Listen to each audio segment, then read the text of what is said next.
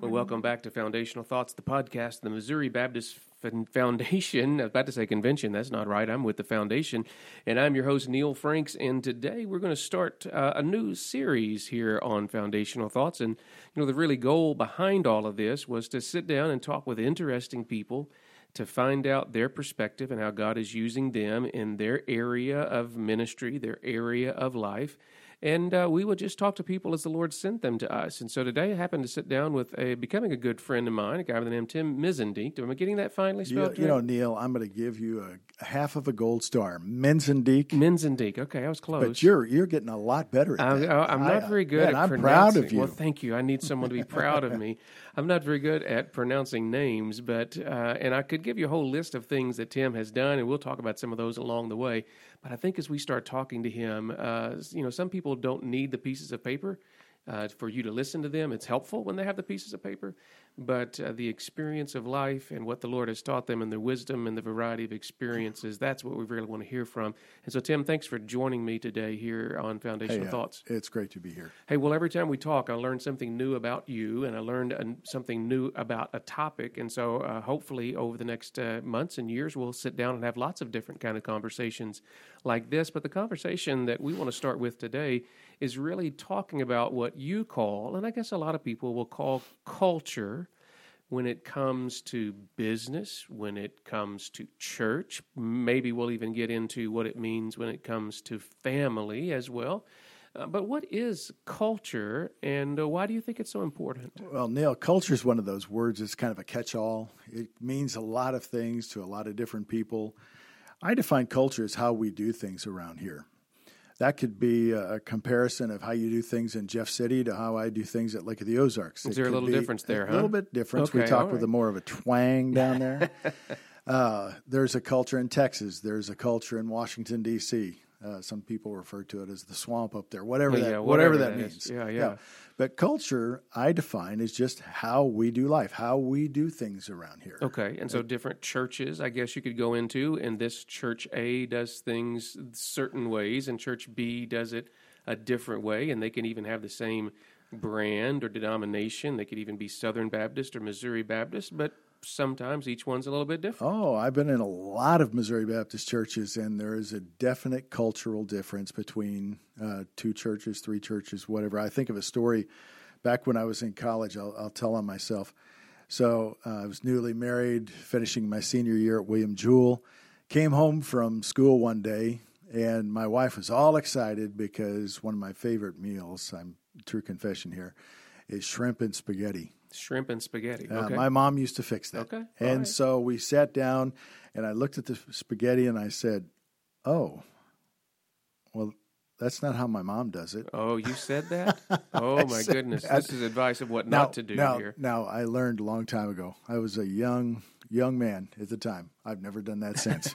But there, there's a great example. Yeah. In, in my family, we fixed spaghetti without meat in it. My wife's family, it was spaghetti with meat, and so... Is it right? It's not a question of whether it's right. It's just how we do things. And how do we create that culture? Where does that culture come from? How did we get started doing that? Why do we keep doing that? And why is it sometimes offensive when someone questions that? Well, I think it's one of those things that uh, comes down to this question, who's we? Okay. How we do things around here. Okay. And so if we's involved, it must mean that people are at the center of that culture makeup. And at the center of people... It's what I like to refer to as just relationships, how we do relationships. And boy, the, the Bible is full of this idea and full of the one another's of Scripture, how we do life together. And I think um, one of the unique things about culture and the importance of culture is also the fact that um, God is very different from man. Very different from right, man, yeah. But yet God is very relational and very interested in being relational with man. So there's this idea in Scripture, I think, that we are supposed to be bonded. God is bonded. In fact, he's so bonded that he's one, but so separate that he's three. Mm-hmm. And he creates us in his image and his likeness, and he says, okay, there are times when you guys are going to be alike, times when you're going to be separate. And I tend to find that life falls apart when we don't embrace that diversity and that that difference, uh, even down to how you make spaghetti. Wow. And we're really struggling as a culture, to use the term again, as a national culture with some of those very issues of diversity in the midst of unity. You know, it used to be, what was it, unibus, no, e pluribus unum, right? Out of yeah. many, mm-hmm. one. Uh, and now I think I saw somebody, and I may have said this in a previous podcast, but saw a bumper sticker that said too much pluribus, not enough unum in life, right? That's good. And so there's so much diversity, and so culture can become a place that unifies, but it sounds like a place that can actually divide because of certain expectations that we mm-hmm. collectively have. So, so how do we begin to recognize that that's what's going on in the middle of that conflict or that heated discussion or that conversation that can happen between maybe a pastor and the piano player who's been there for a hundred years mm-hmm. or the new son-in-law into the family? How do we begin to stop and go, okay, wait a minute, there's something else happening here than just mm-hmm. me and you? I think that uh, what the first thing that comes to mind is that in being different, we do have one thing in common. All of us have belly buttons. Okay. All of us are broken. Okay. And in our brokenness, we struggle with relationships and we struggle with doing life. And so um, I like to think that a, a big piece of this is just being vulnerable and being self-aware with the fact that I'm broken. I'm a leader. I'm broken. I, I can tell you from personal experience, Uh, some of the most broken people I've come across in my ministry and my life are leaders in Christian churches, wow. sometimes pastors.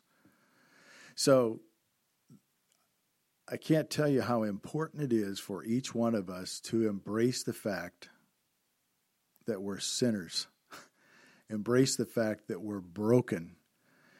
I raised my hand at a young age and said, I'm broken. I mm. need Jesus. That was the beginning of a journey of healing in my life. But for that to really occur in a healthy way inside a culture, everybody, including the leader, has to understand that fact and be willing to embrace vulnerability and be willing to embrace the fact that I can speak to my weaknesses, I can speak to my areas that I'm broken, I can speak to an employee when I've made a mistake and they point that out, and not play the blame game, not live in shame. Uh, shame destroys culture. Um, You're saying but, a whole lot there, and I've got to go back up for this, because as I'm sitting here thinking about what you just said, as a leader, let's just say that you're a leader and you walk into a situation, it's pretty obvious to you where areas of culture are broken because it's not working, and it's the, the natural assumption is, well, they must be the ones broken because mm-hmm. this culture's broken. Mm-hmm. And in the family, well, they're not cooking the shrimp and pasta the way that it's supposed to be, so they're broken. It just seems like, and maybe it's just me, and if it is, maybe we shouldn't record this podcast, but it seems like when I walk into those environments, I'm pretty keen and acutely aware of everyone else's brokenness because it's pretty obvious. They're, yeah. They may not see it, but the rest of us can see it. But you're asking me and everyone listening to consider that maybe the biggest cultural issue that we face is not out there, but it might be inside with me? That's exactly right. And and to expand on that a little further, I want to say this, that vulnerability in the leader is rocket fuel for culture. Um, too many leaders... Um, hide behind the elephant or elephants in the room.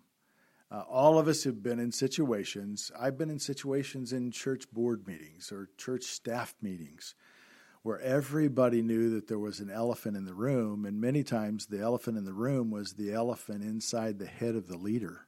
Mm. But the leader wouldn't hear talk about that elephant. What I'm talking about is a vulnerability where just if you're the president of the Missouri Baptist Foundation or you're the senior pastor of a church, where you're always open to hearing from people and, and willing to ask, what do you see?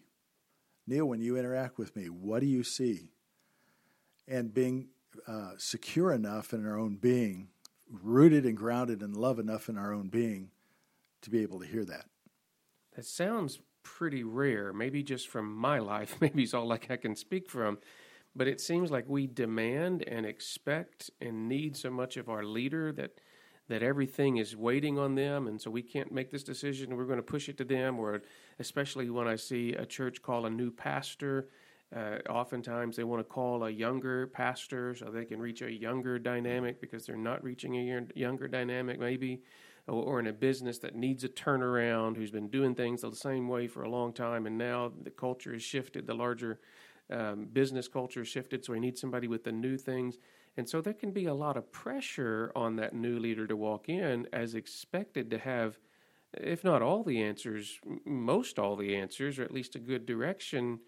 Uh, and you're not saying that he can't provide leadership, but you're saying as he provides that leadership, he has to do that from a different perspective. Is that close? A different perspective, and and, and I come back to this concept of self-awareness. Okay. I find in a lot of leaders no self-awareness or a very small amount of self-awareness, how I'm perceived, how I communicate, how I carry myself, and, and again, back to the vulnerability piece, how willing I am to sit in a meeting and say, you know what, guys, I made a mistake. I didn't do that right. And, and Neil, the important thing to understand about vulnerability is we suffer from many things. One right near the top of the list is shame. Hmm. Go back to the Garden of Eden, the very beginning. And I'll tell you this, shame can destroy a culture. Shame can destroy a leader. But vulnerability destroys shame from destroying cultures. And so it's so important to not allow that doorway to, to, to happen inside the culture of your business, your, your church, your family, where your life is transparent, you're an open book, and you allow that vulnerability to be the doorkeeper for shame that caused Adam and Eve a problem, a big problem, and also uh, causes us problems so many times in relationships. I can't say I'm sorry. I can't say, will you forgive me, because I'm too ashamed. Wow. Well, shame is something I think we probably need to talk about then, if that's of that high of value, and we may want to do that on the next time. But it also sounds like that not only does the leader have to provide a different perspective on leadership, but maybe even the followers in allowing the leader to be vulnerable and allowing the yeah. leader to make those mistakes. Is that just as much of a problem, or is okay. that just something created? Okay, now I'm going to put my, my pastor hat okay. on, because I did that for almost twenty-three years. Yeah, you know, uh, I think a lot of pastors are, are elevated, put up on a pedestal. Uh, the last thing you want to hear from your pastor, uh, if you're a typical church member, is that you made a mistake. Because after all, Neil, you're the pastor. You, you got it all figured out. You know, there's God the Father, God the Son, God the Holy Spirit, and then the Neil, right? And so it's very, very difficult. I, I, I tell you, I just pour my heart out to pastors. I... God gave me this special love for pastors, having been through that and having understood what it's like to be put in that position. I just want to reach out, you know, to every guy and say, golly, you know, we're, it's almost like we're in a fraternity here. And I, I want you to know, man, th- this, I got to be honest with you, being a pastor was the hardest job I ever had in my life. And so much of that is this, this pent up expectation in the hearts of people.